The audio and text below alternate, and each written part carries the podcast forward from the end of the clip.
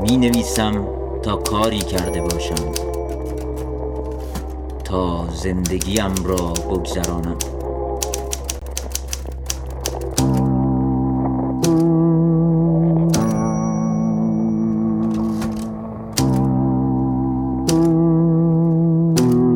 رادیو گوشه دلم می‌خواهد رادیو را بغل کنم.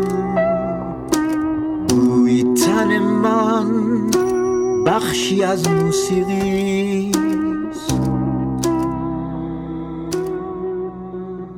هفت گفتگو گوشه شاهنامه.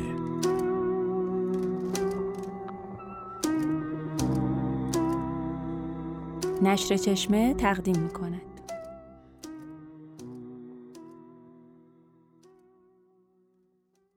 رادیو گوشه. سلام. اینجا رادیو گوش است و شما شنونده هفت گفتگو هستید. هفت گفتگو هدیه نشر چشمه به شماست. در این گوشه از شاهنامه صحبت کرده ایم گفتگوهای سالیان هومن عباسپور پژوهشگر و ویراستار با جلال خالقی مطلق شاهنامه پژوه را خواهیم شنید. این گفتگو به این دلیل که روی کاست و در سالهای گذشته ضبط شده از کیفیت بالایی برخوردار نیست. دکتر جلال خالقی مطلق بزرگترین شاهنامه پژوه جهانه و نیاز به معرفی نداره. با آثار ایشون و به خصوص بعد از انتشار شاهنامهشون شاهنامه پژوهی وارد مرحله تازه ای شد. استاد خالقی سالهاست در آلمان سکونت داره و هر سال یکی دو بار به ایران میاد. از 1385 که سفری به ایران اومدن من هومن عباسپور و همسرم معناز مقدسی و گاهی اعضای دیگر جمع شاهنامه خونی ما با ایشون گفتگوهایی کردیم که مجموع اونا یک کتاب مفصل میشه. بخش اول این گفتگو که میشنوید پرسش و پاسخ درباره منابع شاهنامه است. پیشا پیش توضیح بدم که استاد خالقی بر این نظره که شاهنامه تماما از روی متن مکتوب شاهنامه ابو منصوری به نظم در اومده نه از روی متنهای شفاهی. حالا پرسش اینجاست که خود شاهنامه ابو منصوری بر اساس چه منابعی تدوین شده؟ منابعی که شاهنامه ابو منصوری از آمیختن اونها شکل گرفته یعنی خداینامه، داستان اسکندر، داستان یزگرد سوم و داستانهای رستم هیچ کدوم در دست نیست. و بدتر این که از خود شاهنامه ابو منصوری هم فقط مقدمش رو در دست داریم. استاد خالقی در اینجا انگار پازلی رو داره میچینه که بیشتر تکه هاش گم شده. پرسش و پاسخهای بعدی درباره وزن شاهنامه و موضوعات دیگه مربوط به شاهنامه است. بشنویم و بیاموزیم. فقط باید توضیح بدم که بخش اعظم این مصاحبه ها در استودیو ضبط نشده. و ممکنه بعضی جاها صداهای محیط به گوش برسه. از این بابت پوزش می‌خوام. آیا دکتر آیا فردوسی در سرودن شاهنامه از منابع شفاهی استفاده کرده و آیا غیر از شاهنامه ابو منصوری اصلا منبعی داشته؟ در مورد سوال اولتون من عقیده خودم رو میگم صد درصد نه امکان اینه نمیدم که فردوسی یک چیزی را از مقصد شفاهی گرفته و تمام کسایی که اینو رو گفتن یه حد زدن. چون این در اون نبوده شاید ازش گرفته. اونا که سعی کردن دلیل بیارن برای این کار ایدای گفتن که اصلا به عقل هیچ مورچه نمیاد. در مورد دوم به احتمال 99 ممیز 9 درصد نه. من الان تو اون مقاله از شاهنامه تا خدای نامه که نوشتم شاهنامه ابو منصوری چه معاخذی داشته که یکیش خدای نامه بوده یکیش ترجمه رمان اسکندر بوده بعد از ترجمه به عربی بعد از عربی به فارسی نه مستقیما پهلوی به خاطر لغات زیاد عربیش. و این البته من نگفتم نلکه گفته منم قبول می‌کنم اینو. یکی داستانهای رستم به غیر از دوتاش. داستان رستم اسفندیان هم سواست یه چیز دیگه است.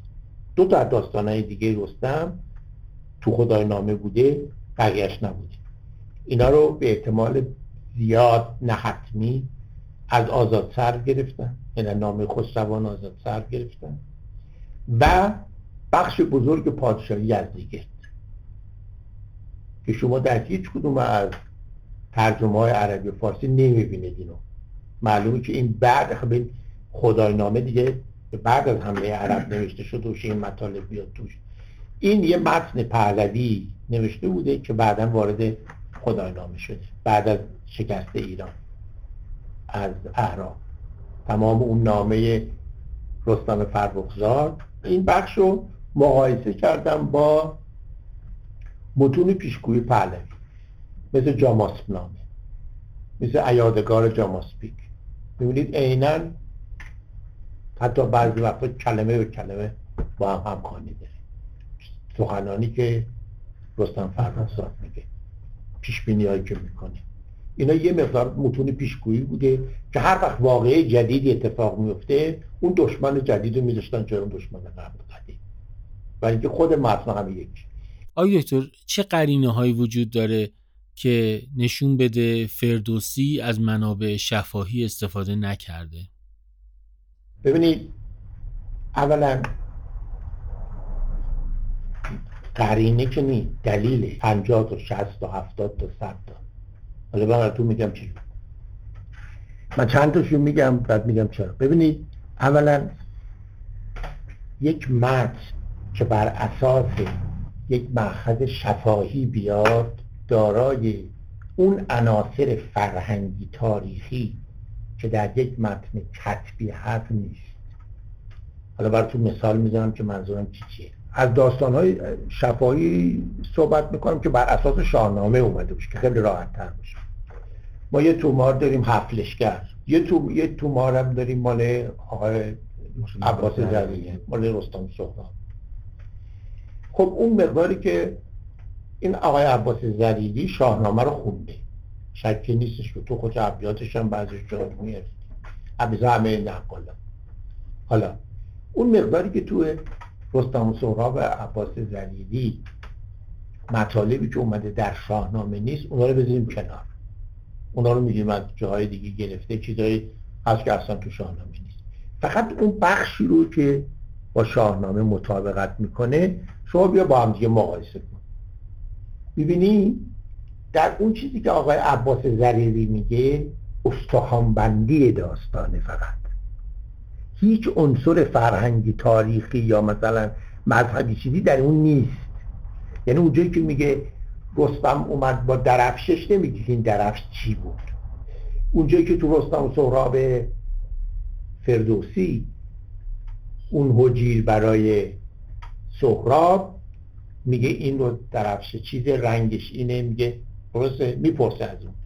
که اون درفشی که سیاهه رنگش نقشش اینه چه این مال کیه؟ این میگه مال مثلا فلانی میگه این که اون چه چیزی چادرش اینه چیزش اینه این چی مال کیه؟ میگه مال میگه این شما تو تو و سهراب زریری یک مورد از این جور چیزا پیدا نمی‌کنید از این اطلاعات پیدا نمی‌کنید یعنی نقال این اصلا برای خوانند شنوندگان جالب نبوده یا بوده اون نمی‌دونسته.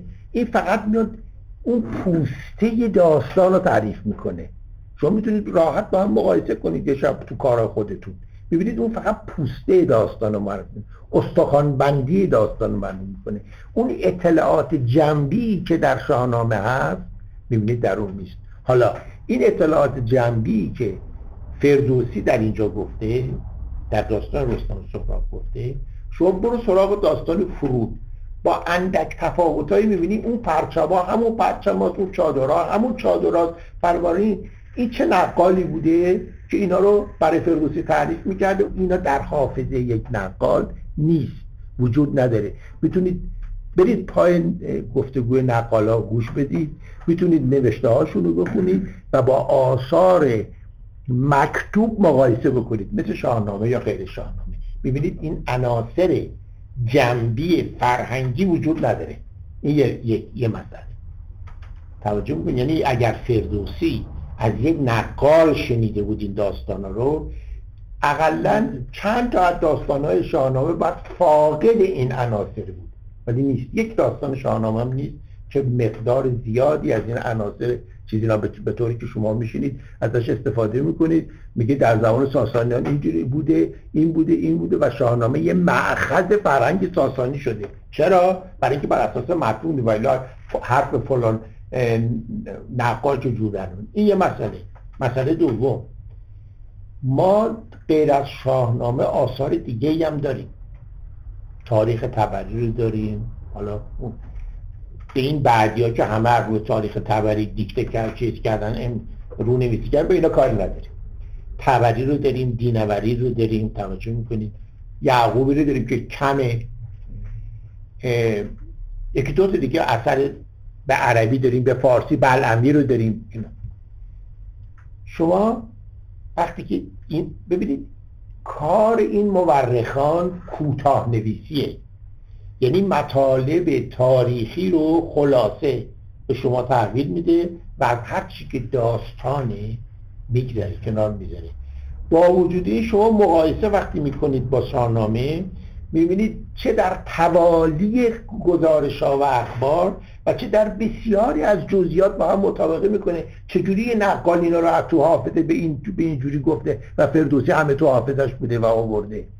توجه می‌کنید؟ یعنی چجوری میشه که یه نقالی توجه می‌کنید. این ریز ها رو همون جوری بگه و فردوسی همه اینا رو تو مغزش داشته باشه از این شنیده باشه. حالا البته اون خانم میگه خود فردوسی اصلا نقال بوده. نه حالا اونو می‌دونیم کنار. نه که خیلی ماجراجویانه است این حرف. ولی خیلی خوب. میگه من یه گفتار شنیده. ولی این باید یه نفر باشه که تا جزئیات وقایع اینها رو عبر بوده و فردوسی هم کاملا اینا رو گرفته و یا این که باید بگیم همش دروغه دیگه. توجه می‌کنم یعنی یعنی اون یه چیزی از خودش دروغ بافته فردوسی هم یه چیزی از خودش دروغ ساخته. ولی اگه اینطور بود این مطالقه ها از کجا پیش میومد توجه می‌کنید بعد با وجودی که معخذ فردوسی از راه شاهنامه ابو منصوری به یه نسخه دیگر خدای نامه میره.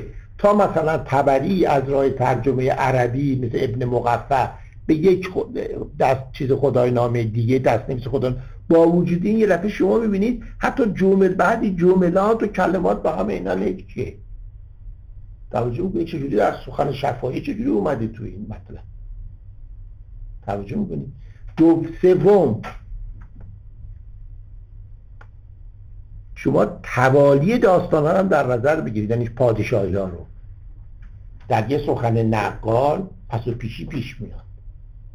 توجه می‌کنی؟ یه نقال دیدین حالا ممکنه چیزی بگه نه اونها حواسش خیلی جمع بوده چیز بوده نه.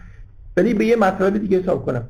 فردوسی سی و سه بار در شاهنامه گفتی که من از مأخذ کتبی استفاده کردم. بیشتر از این میشه بتونه یه شاعر در یه طول کتابش بگه. چقدر می‌خواد بگه؟ من همه مواردشو تو مقاله آوردم. سی و سه بار میگه این. خب اون آقای دیویدسن میگه دروغ گفته. خب اگه اینجوری باشه که خب پس دیگه اصلا مطلب حله. توجه می‌کنی؟ ولی این سی و سه بار میگه در نامه خسروان چنین می‌گوید. در مجموع. خب اگه دروغ نگفته خب پس حالا تقسیمش بکنید همه شاهنامه رو فرا می‌گیره. میگه نامه پهلوان نامه پهلوان یعنی چی؟ یعنی نامه ابو منصور عبدالرزاق بگه. نامه پهلوان یعنی نامه ابو منصور عبدالرزاق. و در آغازش هم که گفته که این نامه چجوری فراهم آمد. در آغاز هزار بیت دقیقی هم که دو مرتبه همون مطالعه رو تکرار کرده و جاهای دیگه باز گفته. و باز در جاهای دیگه میگه که من اینو دقت کردم که چیزی ازش نیفته. چه چه؟ خب اینا یعنی یعنی چه جور دلیل می‌خواد؟ می‌دونید بعدم تفاوت سخن شفایی و سخن کتبی و سخنی که بر اساس اینا درجات داره. توجه می‌کنه البته این این این که الان میگم در جواب اون خانومه که میگه فردوسی نقال بوده که این تفاوت بین سخن نوشتاری و شنیداری رو نمی‌تونه بشناسه و درجاتش رو نمی‌تونه بفهمه. شما برای اینکه از سخن نوشتاری ادبی هنری فردوسی به یک سخنه نقال برسید اول باید ده درجه بیاد پایین به تا پایان سخن نوشتاری برسید تازه برسید به سخن شنیداری. و بعد ده درجه باید بیاد پایین تا برسید چندین درجه بیاد تا برسید توجه کنید یعنی شاهنامه باید یه درجه ازش بیاد پایین تا بشه گرشاسنامه از گرشاسنامه باید یه درجه بیاد پایین تا برسه مثلا بهمن نامه یه درجه باید بیاد پایین تا برسه فرامرزنامه همینجور همینجور همینجور تا بشه برسه به یه جایی که ببینیم سخن دیگه سخن شفاهی شده حسین کرد. این خانم اینو نمی‌تونه بفهمه. یعنی نمی‌تونه این ارزش ادبی این, این, این سطح این زبان رو نمی‌تونه تشخیص بده. یعنی بین زبان حسین کرد و زبان شاهنامه نمی‌تونه تفاوت بذاره. آقای دکتر حالا درباره اون معاخذ چهارگانه شاهنامه ابو منصوری بفرمایید. شاهنامه چهارگانه عبارت است از یک ترجمه خداینامه یعنی از متن پهلوی ترجمه کردن به فارسی. زیربنای شاهنامه ابو منصوری بوده. ترجمه رمان اسکندر یونانی به پهلوی ترجمه شده بوده.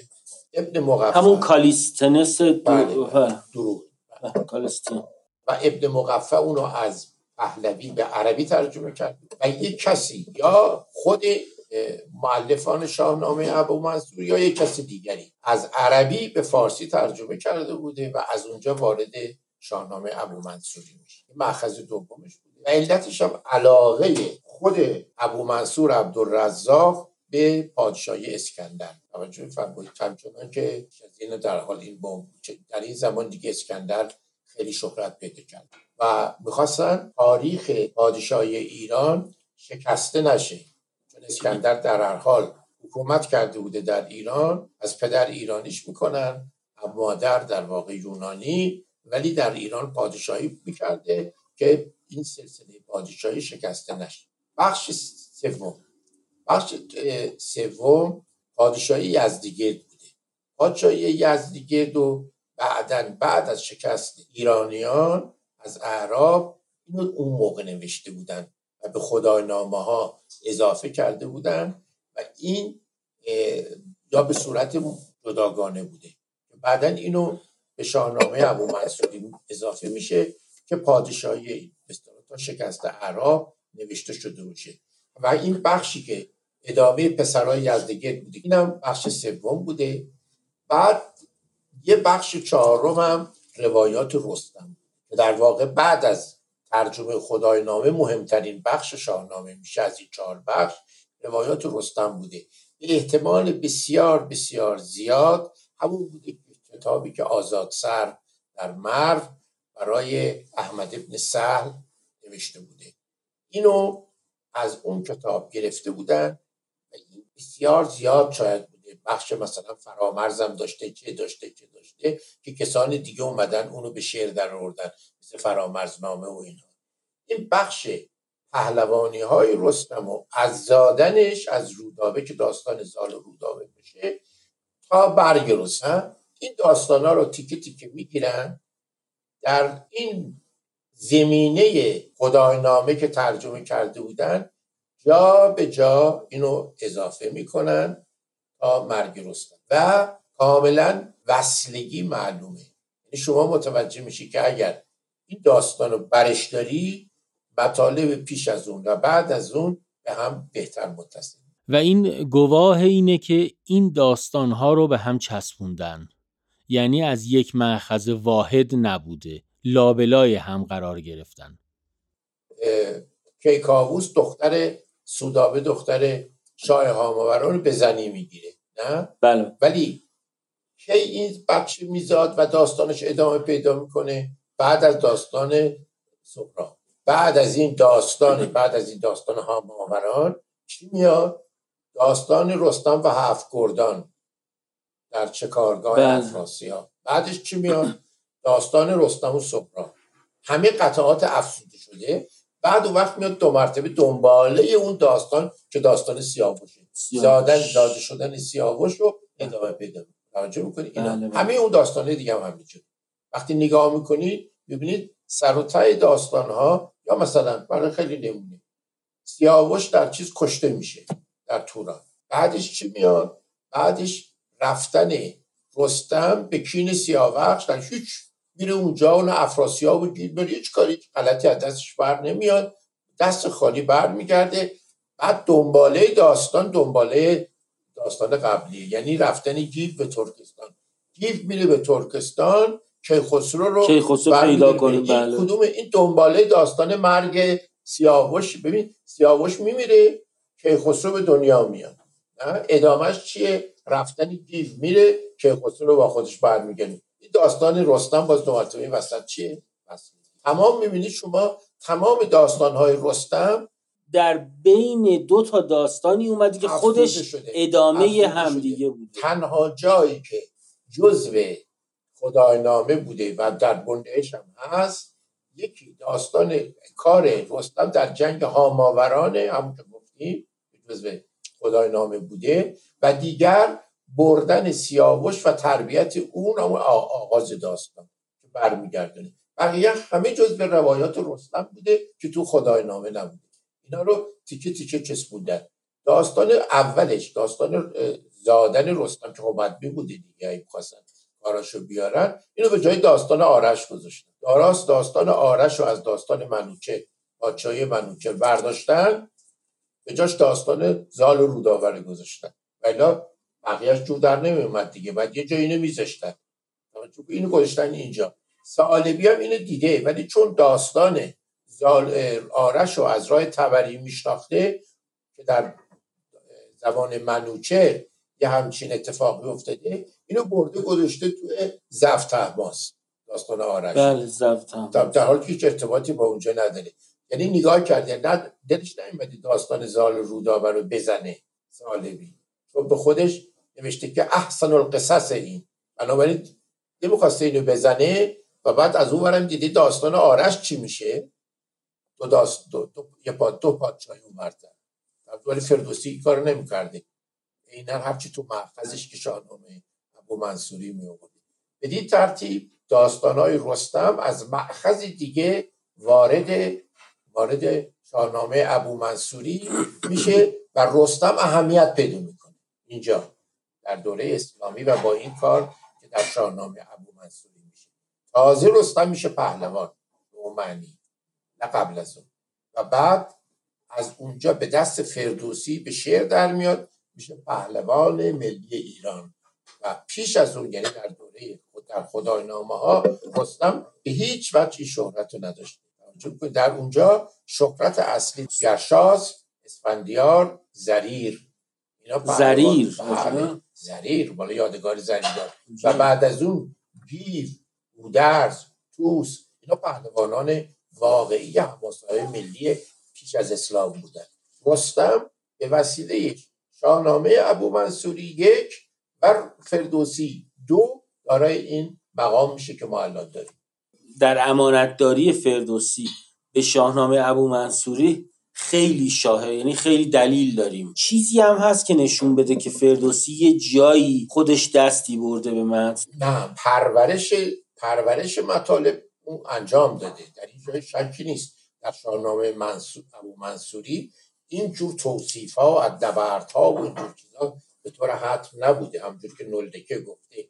اینا رو فردوسی انجام داده. ولی چیزی که بشه ثابت که حالا اینجا و اونجا و ممکنه مثلا یه خبری خود پس و پیش شده باشه نمیشه ولی با مقایسه ای که ما بین سعالبی و فردوسی می‌کنیم احتمال نمیده که فردوسی در مطالبش چیزی کم و زیاد کرده باشه.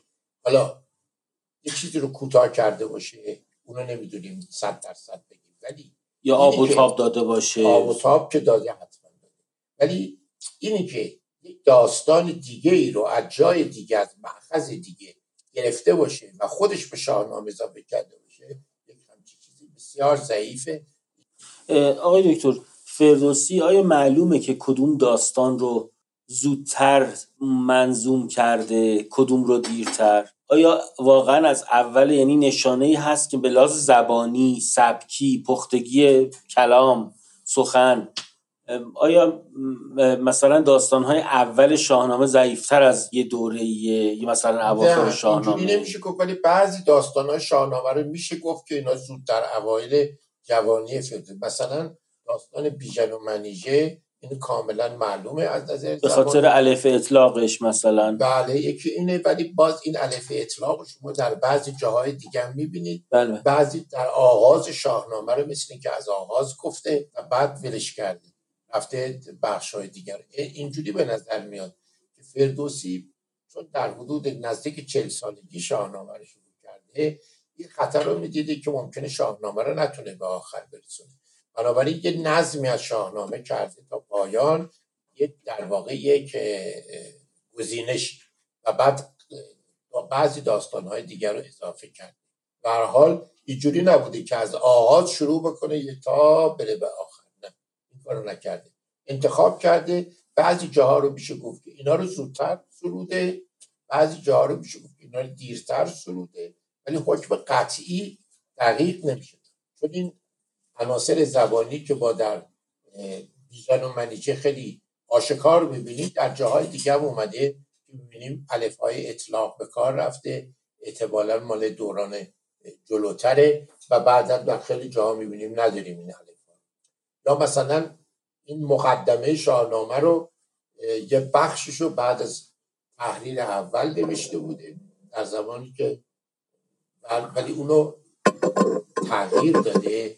وقتی سلطان محمود بس سر کار اومده معلومه که دیگه اون مقدمه باید متح سلطان محمود وارد می‌کردیم بنابراین متح سلطان محمود در مقدمه میشه میفته برای آخر کار شاهنامه. از کارهایی که آخر سر انجام ولی اون ستایشی که از ماه و خورشید و چیزهای دیگه کرده و آغاز شاهنامه و حتی اون رسای پسر ابو منصور و اینا مال دوران پیش. حالا می‌خوام در مورد وزن شاهنامه از شما بپرسم. چرا فردوسی شاهنامه رو به این وزن سروده؟ خب ما قبل از فردوسی شاهنامه مسعودی مروزی رو داریم که بر وزن هزجه نخستین کیومر سامد به شاهی. ولی مثلا دقیقی شاهنامه خودش رو به همین وزن متقارب که فردوسی بهش سروده به نظم درآورده. و البته امکانم نداره که فردوسی پنجاه هزار بیت خودش رو به خاطر اون هزار بیت دقیقی بر این وزن سروده باشه. از طرفی این وزنی که فردوسی اختیار کرده جایی برای هیچ کدوم از اون دوتا اختیار شاعری نمی‌ذاره. نه با فعلاتون شروع میشه مصرع که بشه اون رو تبدیل به فاعلاتون کرد و نه دوتا کمیت کوتاه داره که بشه اون دوتا کمیت کوتاه رو تبدیل به کمیت بلند کرد. برای همینه که فردوسی یه کارهایی کرده. مثلا بعضی از اسامی رو تغییر داده. برز فری رو کرده فری برز گیس فری رو کرده فری گیس و یا در جاهایی هجای کشیده که به نون ختم میشه باید آی قبل از اون رو بکشیم. مثلا الاناندژ. سوال اینه که آیا فردوسی به خاطر ضرباهنگ این وزن این وزن رو اختیار کرده؟ یا به خاطر سنتیه که در شعر فارسی برای سرودن شاهنامه از این وزن استفاده می‌کردن؟ شده پیش از اون. به نظر من هر دوشه. یعنی بعضی معتقدن در ما می‌دونیم که وزن ربایی است مال مربوط به ایرانیانی که اینا از ترانه های کهن در حال یه صورت وزن عروضی بهش دادن. متا وزن عروضی که توش اختیارات شاعری خیلی زیاده و در حال وزنی است که اعراب هم نداشتن و این وزن وزن ایرانه در مورد متقارب دو عقیده وجود داره. یه عقیده ای که معتقدن این اشعار از اشعار یازده هجایی در پیش از اسلام کم کم صورت عروضی پیدا کرده در ایران. نله که مثلا معتقده که به نظر من مثل این که حرفش درست باشه که این اشعار یازده هجایی در تحت تاثیر عروض عرب صورت عروضی پیدا کرده نه؟ یعنی و یعنی ایرانی ها داشتن. بنابراین اصلش رو ایرانی ها خودشون داشتن ولی بعدا در تحت تاثیر عروضی عروض عرب وزن عروضی پیدا کرده. خب چه اونجوری چه اینجوری؟ در هر حال این یه سنتی بوده. این یکی بوده.